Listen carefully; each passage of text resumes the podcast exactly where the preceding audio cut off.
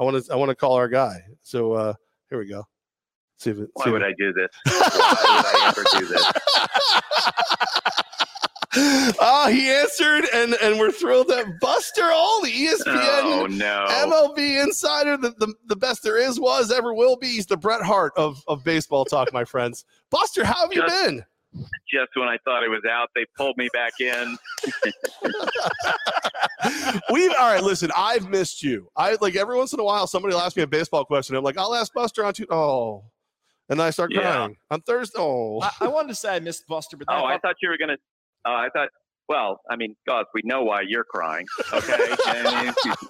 I? I mean, I'm sorry, it's the Orioles, so we know why you're crying, and I'm sure Levac all year has been like bipolar over the Yankees because that's how the Yankees have it's hundred percent correct. You you are you you have no idea how right you are. Like we did this, so we've started doing this a little while ago. We got Levac and Gaz back, but it's just not it's just not Levac and Gaz without Buster only. And thank you for making time, even though you're being mean about it.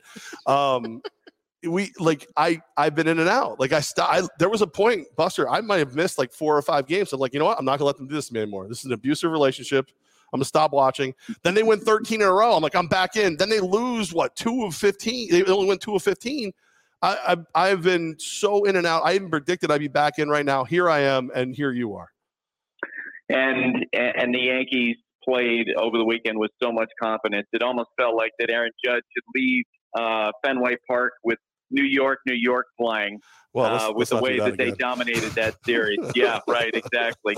Uh, with the way that they dominated that series uh, up in Fenway, and look, uh, it's amazing. You know, for all the injuries they've had with their pitching staff, it's all seemingly coming together for them at the right time. They got guys coming back.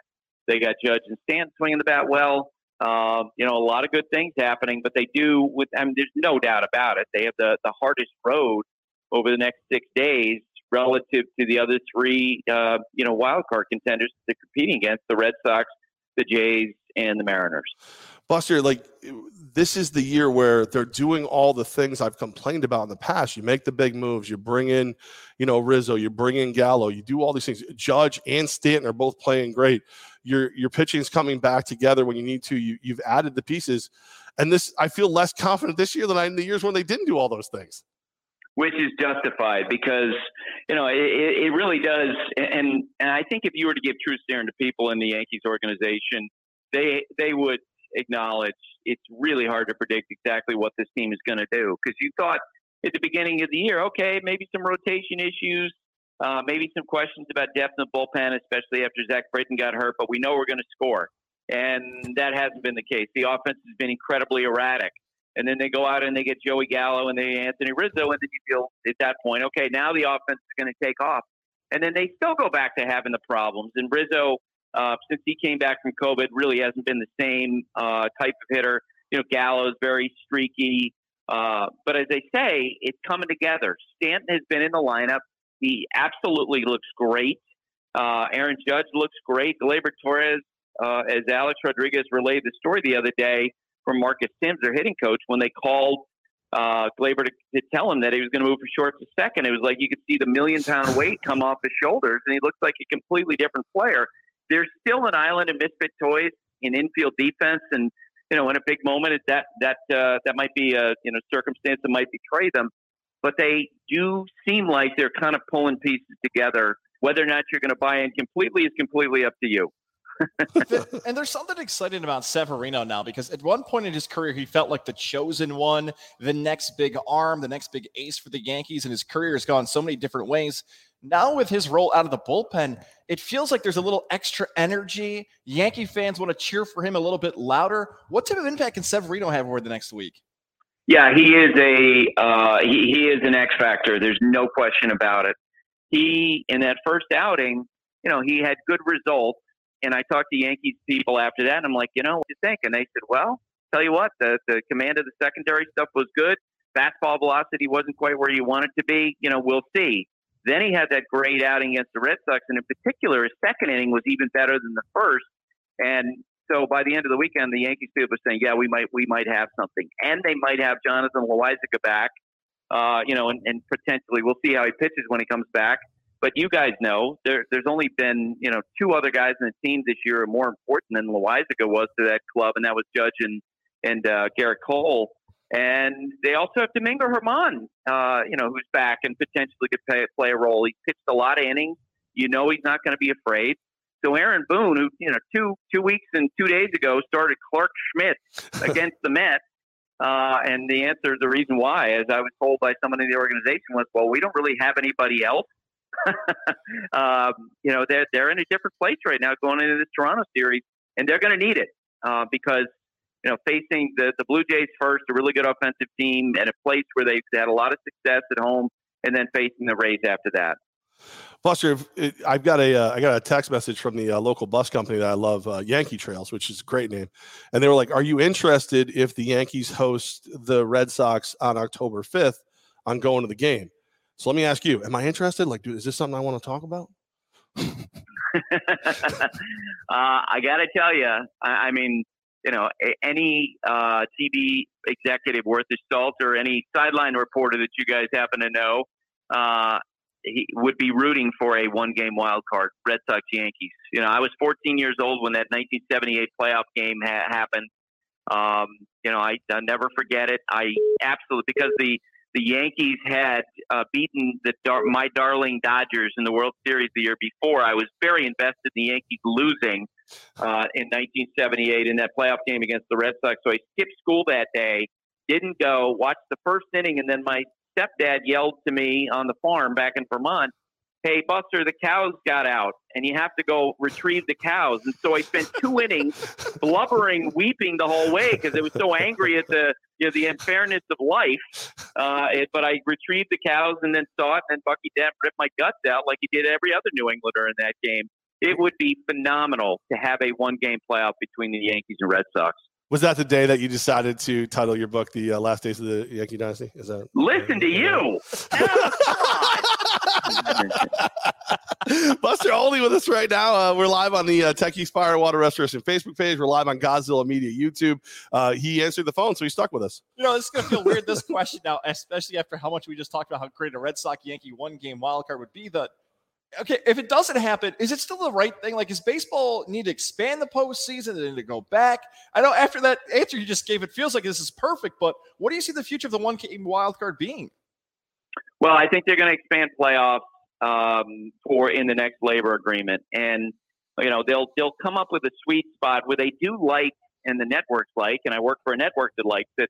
You know those games that have all the meaning in the world. The one game. Uh, with everything riding on one game. And so I don't think they'll, you know, go away from say a, a, a one game wild card or a best of three. Um, but I think next year, if the playoff field were to 14, that would not surprise me at all. Um, or maybe to 12. The Player Association, for reasons I still haven't figured out, did not take the opportunity to, to, to negotiate for that, get some money in return for it this year. But I think with the new CBA uh, this winter, assuming that they actually come up with an agreement, I think they'll have, they'll have expanded playoffs. I I think there's just such a great appetite for it for uh, from any potential television partners that Major League Baseball will keep doing to some form of a one game playoff. Buster, what happens first? Expansion of the the wild card series, or the Orioles are actually relevant in the postseason? Oh my god!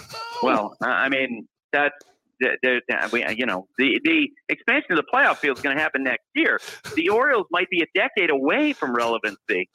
Okay. Decade. I was gonna say plus or minus five years. I tried to be nice Stop to him. Stop it, Buster. For those who haven't, for those who don't follow you on Twitter, can you give that stat about the Orioles payroll that you shared on Twitter the yeah. other day?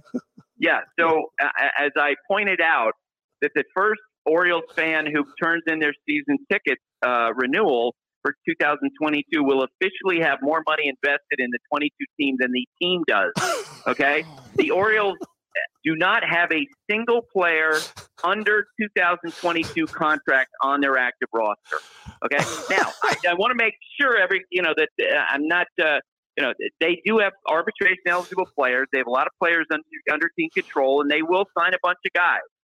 Um, but all indications are they're going to keep their payroll in 2022 about what the Yankees are paying Gerrit Cole. That's how much the Orioles are going to have and I, as I've written about a lot this year, that's a complete and utter embarrassment for baseball, and how awful for you know a city of great baseball fans, a great fan base that Baltimore has. Uh, they're going to become the first American League team in all likelihood to lose at least 108 games in three consecutive seasons. And I want to make this clear. You know, we know that Trey Mancini's trying to win, and we know Brandon Hyde's trying to win. Cedric Mullins had a great year. But when your front office designs failure and tanks the way that this team has, it's awful. And I think a lot of the, you know, some of the uh, results of the new labor agreement are going to be anti-tanking measures, uh, and with everyone having the Orioles, uh, you know, recent plight on, on top of mind because it, it it's really bad for baseball. And you know, among the different races that are, are going to be settled this week, you know, the wild card races, the National League West, the the National League East. I think everyone's wondering, will the Orioles reach a run differential of minus 300? Because it's going to be touch and go as to whether they hit that number. it's 278 right now. Oh I God. I heard uh, you know like a lot of these teams uh, you know to be more politically correct or changing their names. I've heard that the the Birds Orioles have asked them to change their name. I've heard it's that bad. oh my God! Well, let me. Here's the stat, and I will tell you, I've had this conversation with about five different players from around baseball about the Orioles, and I point out that during that losing streak, was it 18 or 19 goals? And I, I, say that I can't remember 18 or 19 straight losses. You know 100. what the average run differential was? The average loss in that in that losing streak was, and they lost by an average of five and a half runs per game in that losing streak. That's insane. That you know, a, a, a, theoretically Major League Baseball team would be that bad. They were once an organization that was so powerful they could keep other teams away from them. They had the ability to keep other teams. Now everybody wants to be in Baltimore because it's an easy win. You know what, guys? I think the dirt's on the grave. I think we're going to move on. I think we've done enough here. No, no, no, no. I got, I got one more. One more. Bust sure, this. One sure. more. Go ahead.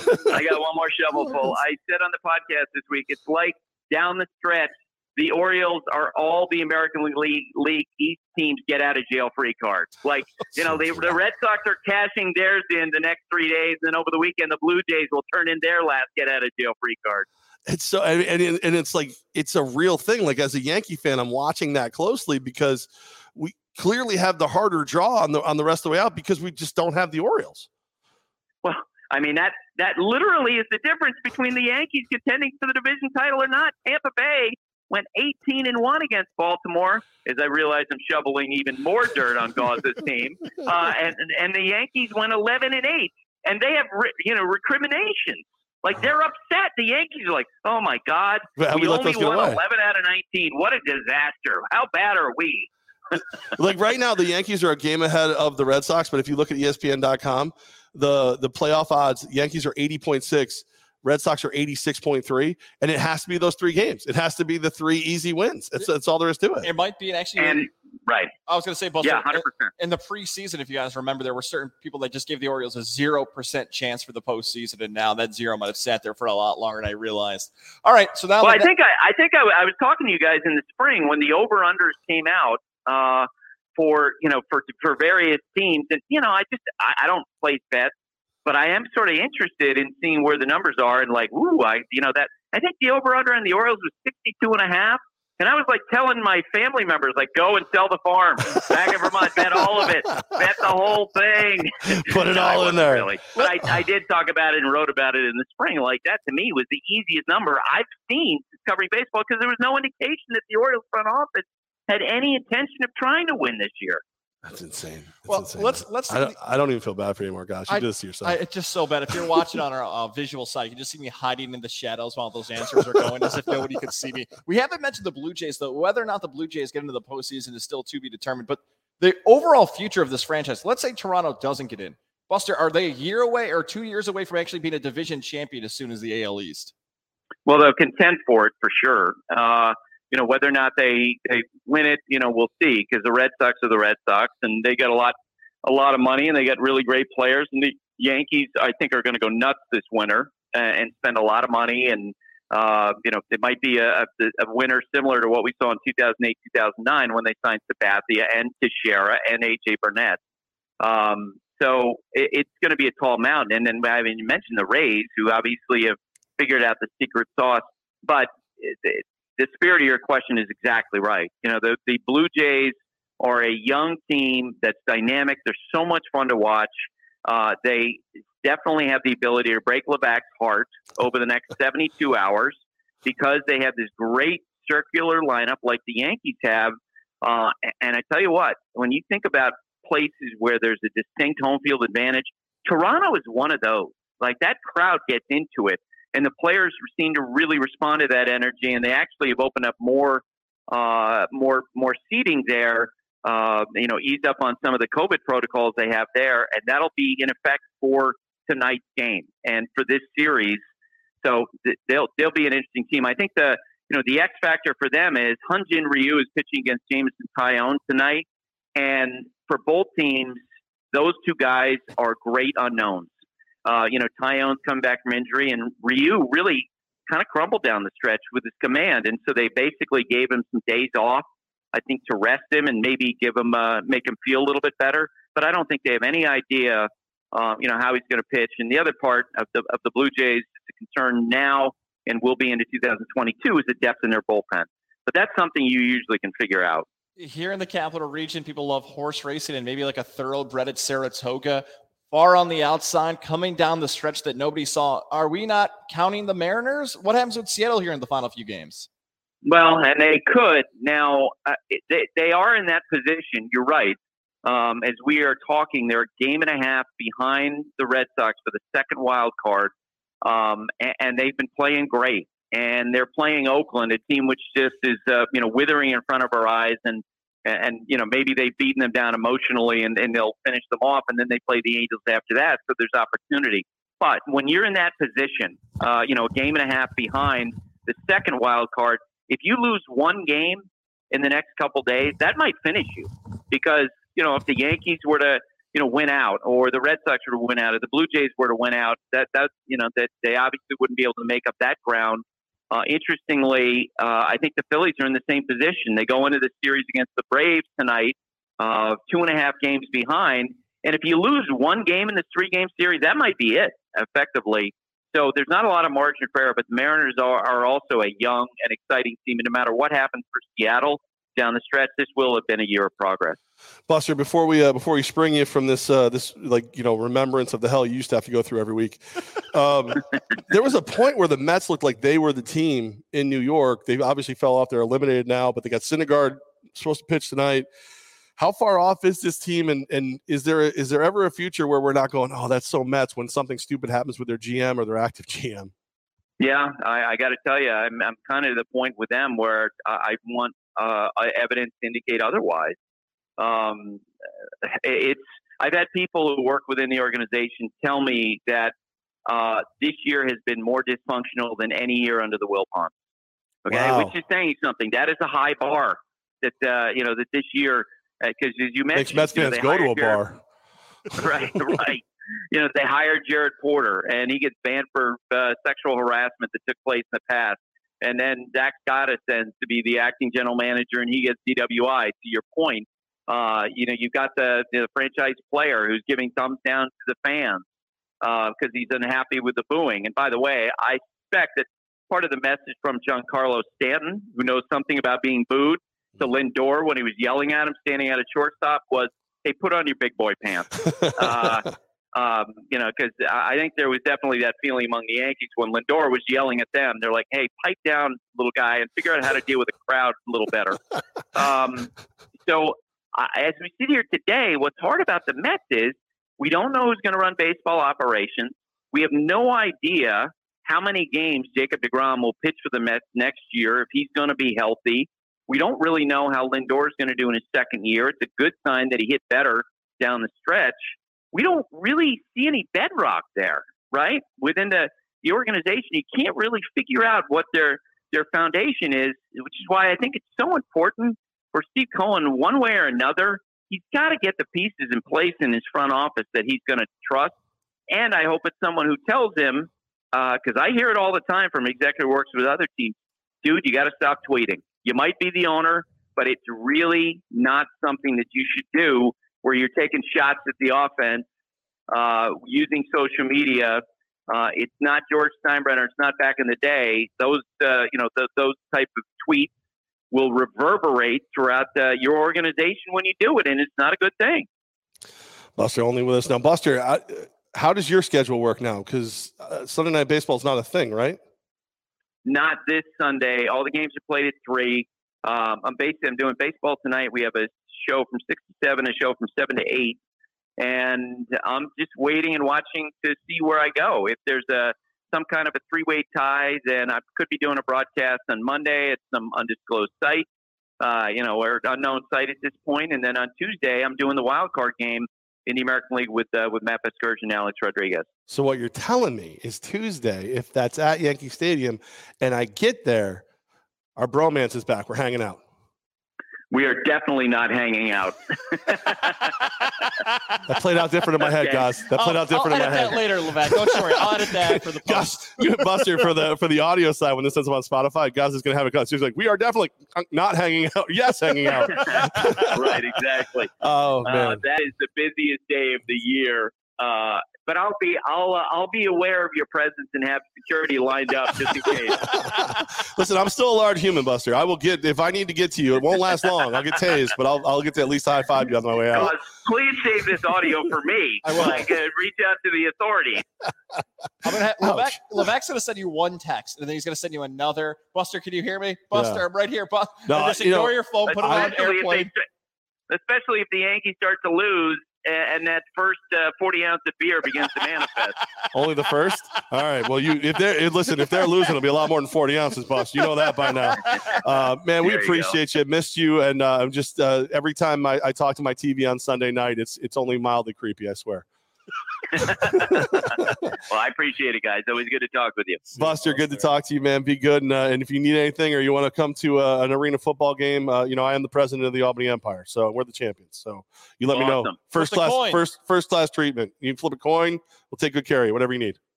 I appreciate that. Thank you. All right, Buster. Thanks, man. We'll talk to you later. See you guys.